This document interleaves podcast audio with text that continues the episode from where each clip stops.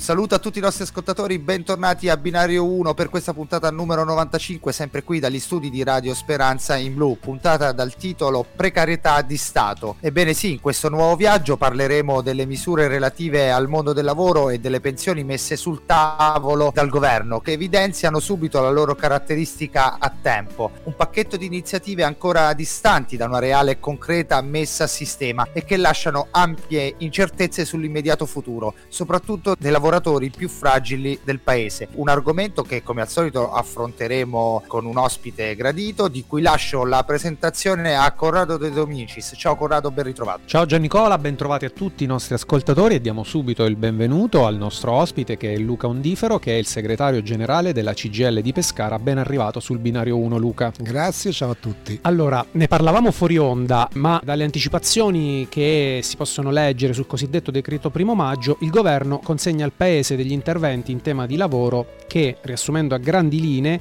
vedono sul tavolo in particolare novità che vanno dall'esordio dell'assegno di inclusione, che con l'addio al reddito di cittadinanza arriverà dal 2024, al taglio del cuneo fiscale, che sale di altri 4 punti, agli incentivi aziendali ed altri strumenti. Insomma, ci si è iniziati a muovere verso qualcosa di concreto, ma quali sono i punti critici e cosa, secondo te, eh, le parti sociali, tutto questo impianto ha eh, delle distanze dalle esigenze reali degli italiani? Ma guarda, lo dicevi anche in premessa, è un decreto che intanto per le modalità in cui viene presentato eh, già lascia intendere che tipo di intervento ha in mente di fare. Le relazioni sono importanti anche danno il peso e il significato al decreto. Dobbiamo pensare che il confronto su questa materia, che è una materia che riguarda il lavoro e di conseguenza l'articolo 1 della nostra Costituzione, è stato lasciato una convocazione che è arrivata per la sera prima rispetto alla presentazione del decreto. Quindi già dobbiamo partire da questo, cioè l'importanza che il governo dà alle parti sociali, ossia chi rappresenta il mondo del lavoro, perlomeno per quella che è la missione storica delle organizzazioni sindacali, è lasciata una convocazione che viene fatta il giorno prima. In quella riunione di un paio d'ore non viene presentato un testo quindi tutta la discussione che si sta facendo, che si è fatta in quel momento, viene fatta sulla base di alcune dichiarazioni, tra queste quelle che hai citato tu, cioè sul taglio del cuneo fiscale, piuttosto che sull'assegno di inclusione, piuttosto che su qualche intervento sui contratti a termine. Allora se bisogna fare una discussione basata su quella che è una enunciazione che viene fatta senza nessun documento, diventa anche complicato aprire un confronto su qualche cosa, visto che in tema di lavoro non è che si possono solamente fare delle dichiarazioni di principio, ma bisogna mettere in atto degli interventi che abbiano un peso specifico di un certo tipo e abbiano piuttosto precisione rispetto alle cose che si vogliono fare. Dopodiché il fatto che venga scelta quella data, cioè la festa dei lavoratori, per fare un consiglio dei ministri che mi è sembrata più la presentazione di una soap opera piuttosto che un consiglio dei ministri, visto come è stato presentato al, al, alla comunità, alle persone, quel tipo di, di, di impostazione, ecco, mi fa pensare che si vuole spostare l'attenzione piuttosto che sui lavoratori a cui è dedicata c'è una storia sul primo maggio che viene dalle lotte fatte oltre cento anni prima e il significato che c'è in quella giornata per spostare l'attenzione casomai su un governo che fa propaganda lasciando intendere che sta facendo delle operazioni che vanno a risolvere dei problemi. Noi riteniamo che quei problemi sono ben altri rispetto a quelli che vengono affrontati e il problema principale del paese o i problemi di questo paese non vengono affrontati adeguatamente con questi interventi che sono peraltro a termine, visto che non hanno un intervento strutturale ma che finiscono a fine anno. Certo, argomenti a termine o com, ad uso di co, come fossero una toppa, diciamo, fanno parte un po' della, della storia di diverse legislature di questo paese, non solo di quest'ultima, però chiaramente noi ci riferiamo in maniera eh, più eh, precisa a quelle che sono eh, le argomentazioni nel presente. E quando viene detto anche mh, come fatto in una certa misura da Maurizio Landini che tali interventi eh, se non strutturali risulterebbero a- addirittura dannosi cosa intendiamo? Eh, ci spieghi nella sostanza come certi interventi a scadenza incidono nel bene e nel male sul tema lavoro? Ma guarda, intanto giustamente tu dici ora stiamo ragionando degli interventi di questo governo perché ovviamente dobbiamo discutere di questi interventi, ma dovremmo anche capire cosa è successo negli anni precedenti.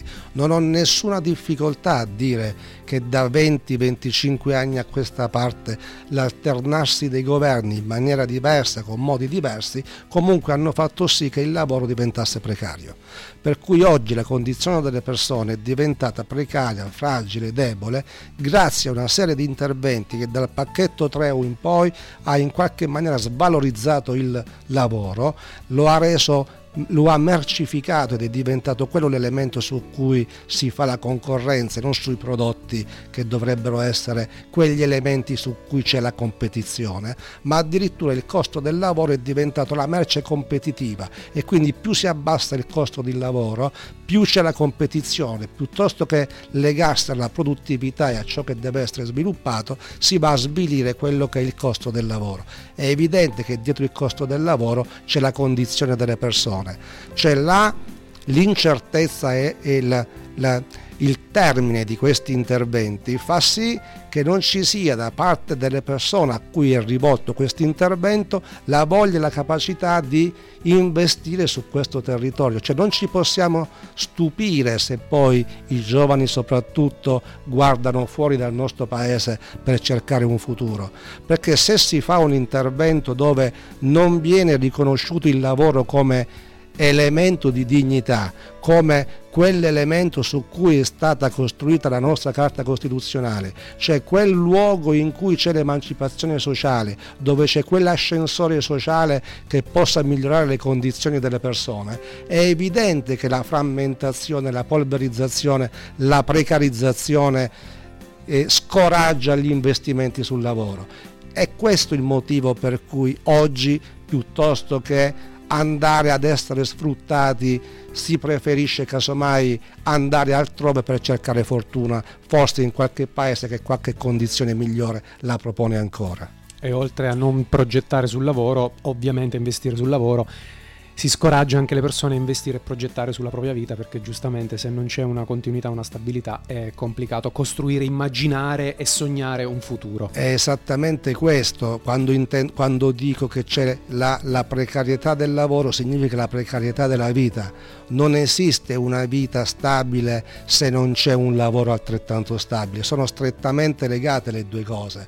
E non, si può, non ci si può nascondere dietro il liberismo, dietro quello che è il profitto per giustificare il rapporto di lavoro o il contratto di lavoro. C'è bisogno invece di interventi che vanno verso il contratto di lavoro a tempo indeterminato e il lavoro dipendente, perché un altro problema enorme è che esistono decine e decine e decine di forme contrattuali spesso nascondono il rapporto di lavoro dipendente e nascono delle forme di collaborazione di partite IVA che sono finte forme di lavoro autonomo dietro le quali si nasconde in realtà il lavoro dipendente mascherato appunto in queste nuove forme contrattuali che sono state inserite.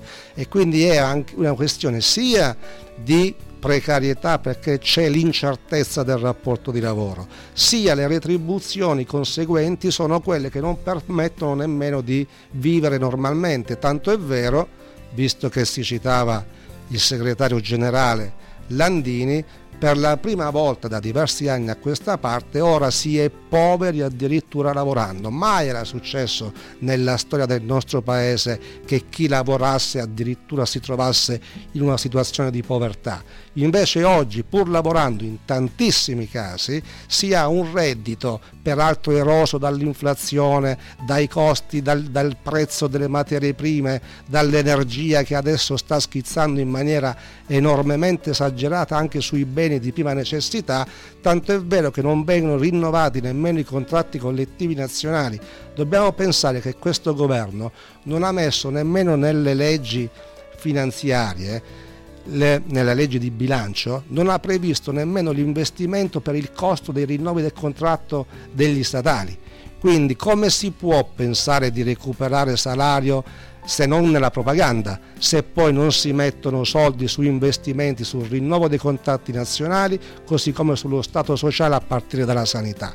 E questo è il motivo per cui noi riteniamo non solo la CGL, perché siamo riusciti come CGL e Cisrewil a presentare una piattaforma fatta di sette punti su cui c'è una mobilitazione in atto che stiamo portando avanti. Quindi il lavoro povero è aggiungiamo noi anche ereditarietà della povertà, i grandi temi da affrontare subito, non c'è più tempo.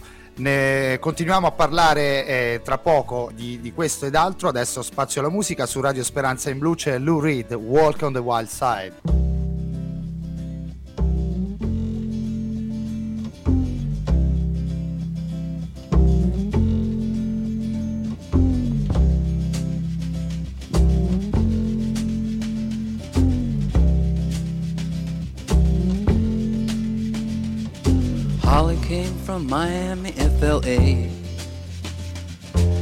Hitchhiked way across USA. Plucked her eyebrows on the way, shaved her legs, and then he was a she. She says, Hey babe, take a walk on the wild side. Said, Hey honey, take a walk on the wild side.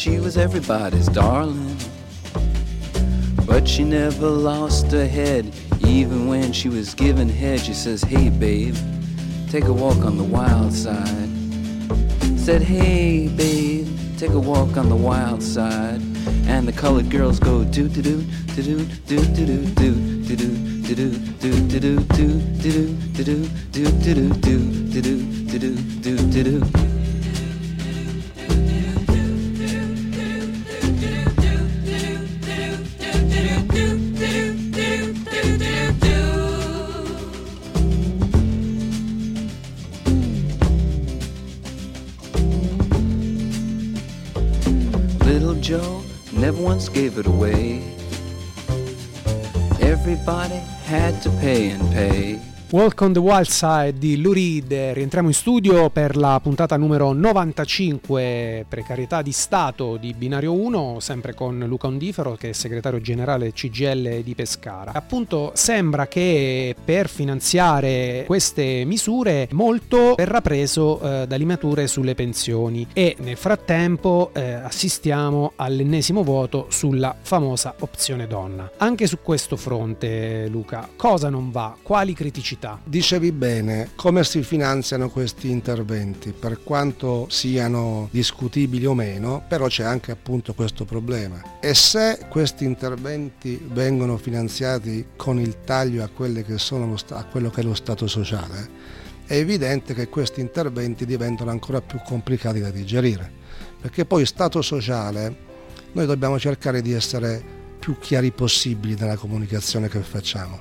Stato sociale in realtà significa quello che è successo durante la pandemia cioè laddove bisogna affrontare delle emergenze sanitarie e le emergenze sanitarie le affronti attraverso quello che tu hai costruito nel tempo con lo Stato sociale. E cosa è emerso da quella gestione particolare per quanto possa essere stata fatta bene o fatta male, ma una cosa mai successa prima diventa anche complicato poterla gestire.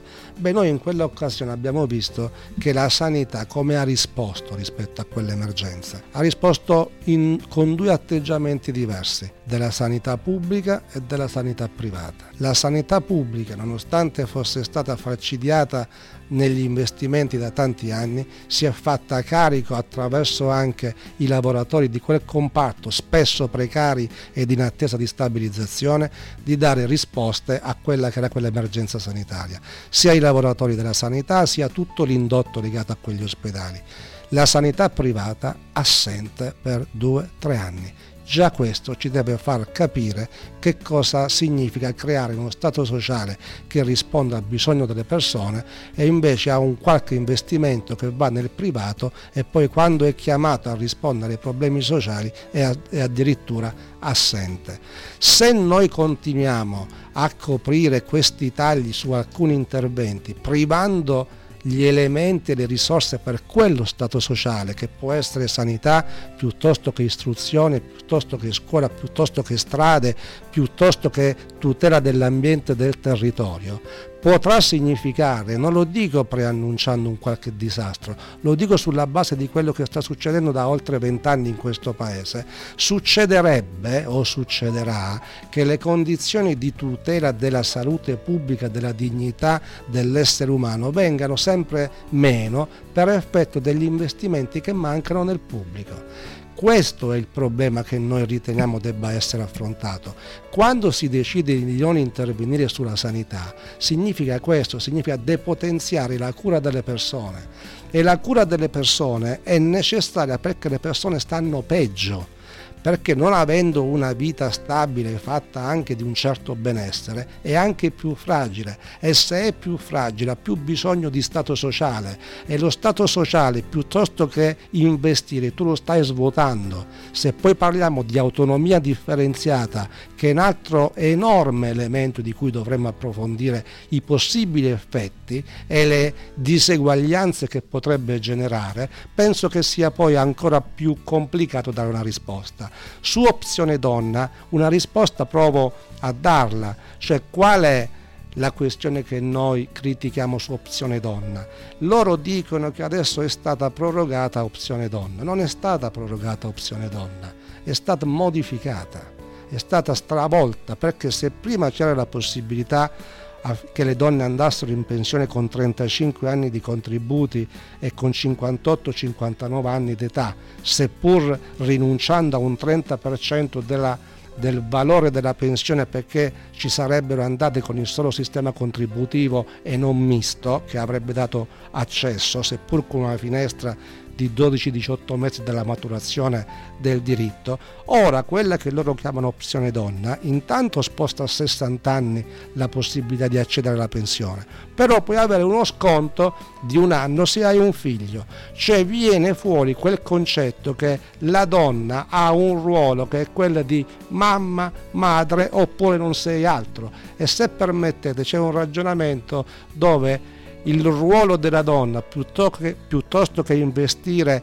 su quella che è la vera parità di genere, invece viene ridotto a, quel, a, a quella condizione che noi da anni stiamo cercando invece di combattere affinché ci sia il superamento di quella marginalità sociale dove la donna in qualche maniera è costretta a stare. E oltre al fatto di avere 60 anni ci sono anche altre condizioni che bisogna rispettare per poter accedere a quella opzione donna, cioè che l'accesso è limitato solamente a chi ha un'invalidità di almeno il 74%, superiore al 74%, chi è caregiver o chi è licenziata purché il licenziamento è figlio di una crisi di un'azienda per cui c'è un tavolo ministeriale.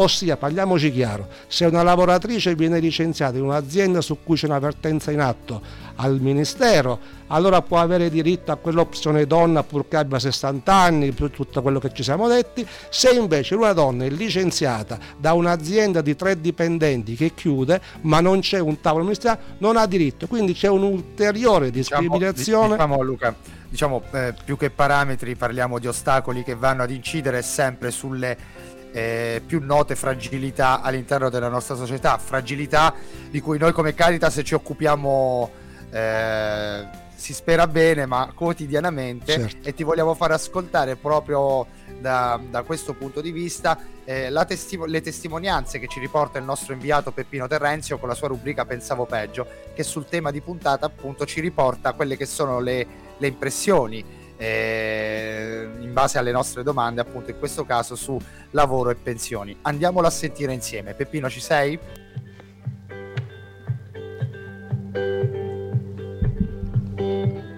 Un caro caro saluto a Giannicola e Corrado Questa settimana abbiamo affrontato il tema del lavoro e delle pensioni con gli accolti nei nostri servizi. Discutendo con loro viene fuori un malcontento accompagnato da tanta delusione per come la politica da anni affronta il problema. Tanti di loro vivono il disagio sociale e lavorativo quasi con vergogna, come se essere ultimi e poveri è una colpa. Qualche giovane si porta dietro una povertà ereditaria, altri invece una povertà educativa e non hanno mai avuto mezzi e strumenti per essere inclusi. Addirittura oggi c'è un nuovo povero, quello lavoratore, che sulla carta è occupato ma in realtà percepisce il lavoro a così poco che deve per forza chiedere aiuto. Stessa cosa dicasi delle pensioni, dove la disuguaglianza sociale non ha uguali. Un accolto sconfortato dice la precarietà che si respira oggi nel mondo del lavoro te la porti dietro per sempre e se non vieni supportato adeguatamente, purtroppo sarà sempre l'ultimo da sfruttare. E come sempre, pensavo peggio. Grazie Peppino come sempre a Peppino che riporta sempre puntualmente, sempre preciso sul tema di puntata. Qualche tema, ecco, l'aveva già anticipato anche Luca sul Working Poor, che insomma è proprio certo, uno dei temi. Ma ci, Peppino ci conferma eh, esattamente quello che abbiamo detto eh, finora. Eh, lo sconforto, anche il titolo della nostra puntata, precarietà di Stato, come diceva l'accolto che ci riporta Peppino, una precarietà che ormai forse l'unica cosa che, che è diventata strutturale al di là di queste misure è proprio eh, questo concetto di precarietà.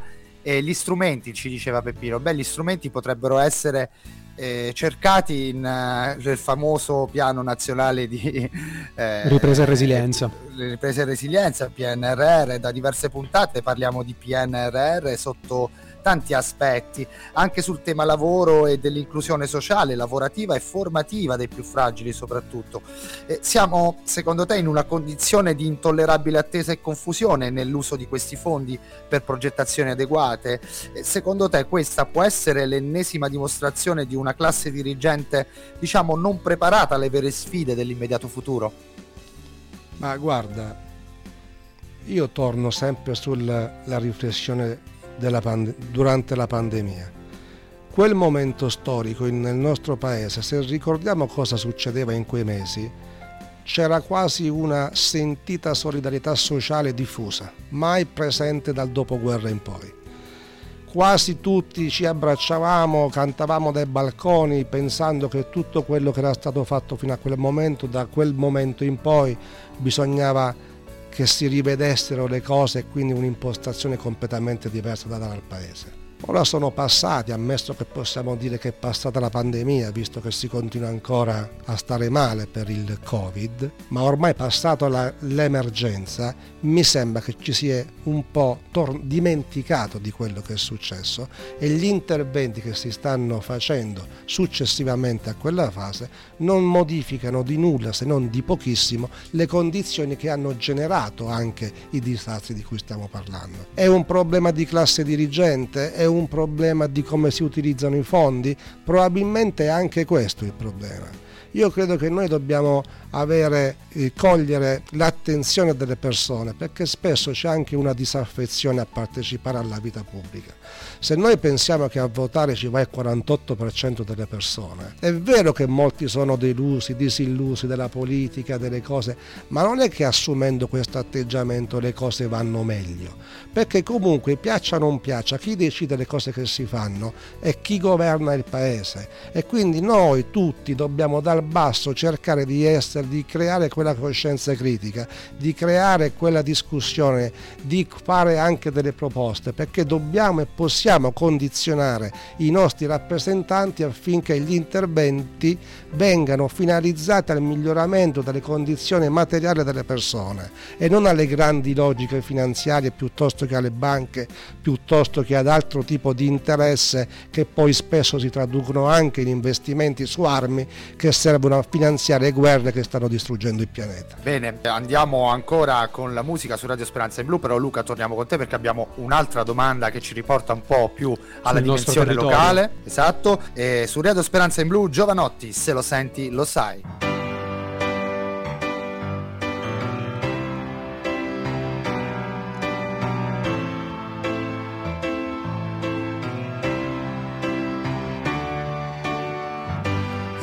Di dicembre arriverà l'estate, perché le cose fanno quello che gli pare, seguendo i punti esatti delle coordinate. Sicuro ti ritrovi perso in mezzo al mare e a far contenti tutti si diventa pazzi. Le cose necessarie stanno in una mano, se deve stare lì come un ostacolo, allora è meglio non averlo un cuore. E sono qui che mi sbatto da quando ero bambino, prendo a pugni le mosche e disoriento il destino. E un bicchiere di vino, è il classico panino. Se te lo spiegano non capirai ma se lo senti lo sai, se lo senti lo sai, se lo senti lo sai, se lo senti lo sai. Mondo mi ha deluso tante volte quante, le volte che probabilmente l'ho deluso io. Nel cuore del conflitto con gli occhiali a specchio, è inutile nasconderlo, si sta da Dio e a terra le mie ali si fanno pesanti e mi sembra impossibile volare ancora e gli obiettivi sono sempre più distanti, tranne che in certi momenti. E sono qui che mi perdo per dare i nomi alle cose, a ritrovare una strada tra mille strade confuse. E un bicchiere di vino, e il classico panino.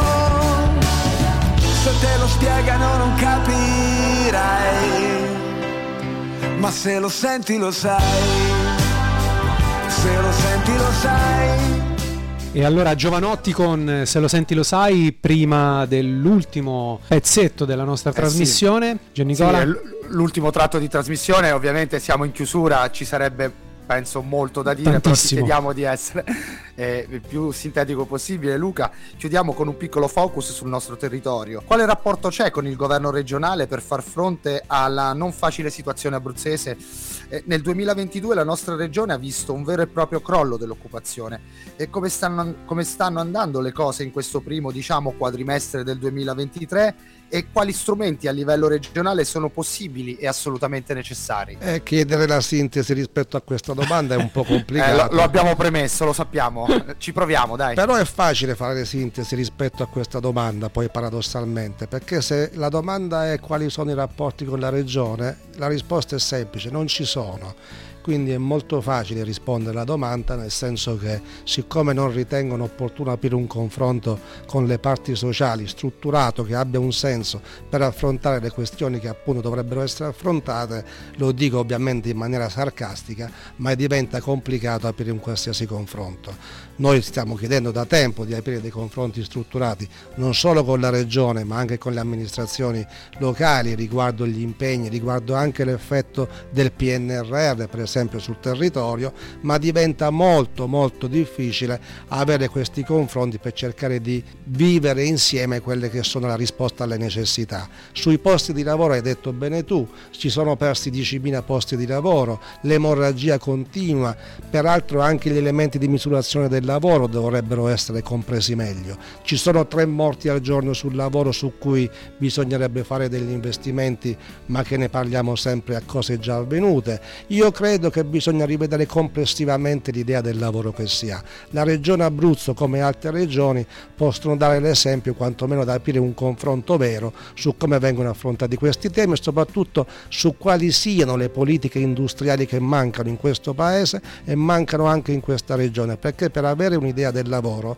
bisognerebbe pure che si abbia un'idea di qual è il futuro che si vuole dare a questa regione. Se manca un piano industriale vero a livello complessivo, nazionale ma anche regionale, poi diventa complicato intervenire in maniera strutturata. Bene, noi qui a Binario 1 siamo sempre pronti a lasciare aperti i nostri microfoni a chiunque voglia replicare, visto che abbiamo tirato in ballo enti e situazioni per qualsiasi cosa ci si può rivolgere a Radio Speranza via mail attraverso attraverso l'indirizzo eh, diocesipescara.it. Siamo arrivati alla conclusione anche di questa puntata numero 95 dal titolo Precarietà di Stato. Salutiamo il eh, segretario generale della CGL Pescara Luca Ondifero. Grazie Luca per essere stato con noi e aver apportato il tuo prezioso contributo. Grazie a voi e quando volete ci siamo. Grazie, lo sappiamo e conosciamo la vostra disponibilità. Grazie da Gianni D'Angelo, una risentirci alla prossima puntata. Come al solito la conclusione a te Corrado. Non devono esserci poveri e non c'è peggior povertà di quella che non ci permette di guadagnarci il pane che ci priva della dignità del lavoro. Papa Francesco. Grazie e alla prossima puntata di Binario 1, sempre qui su Radio Speranza in blu. Música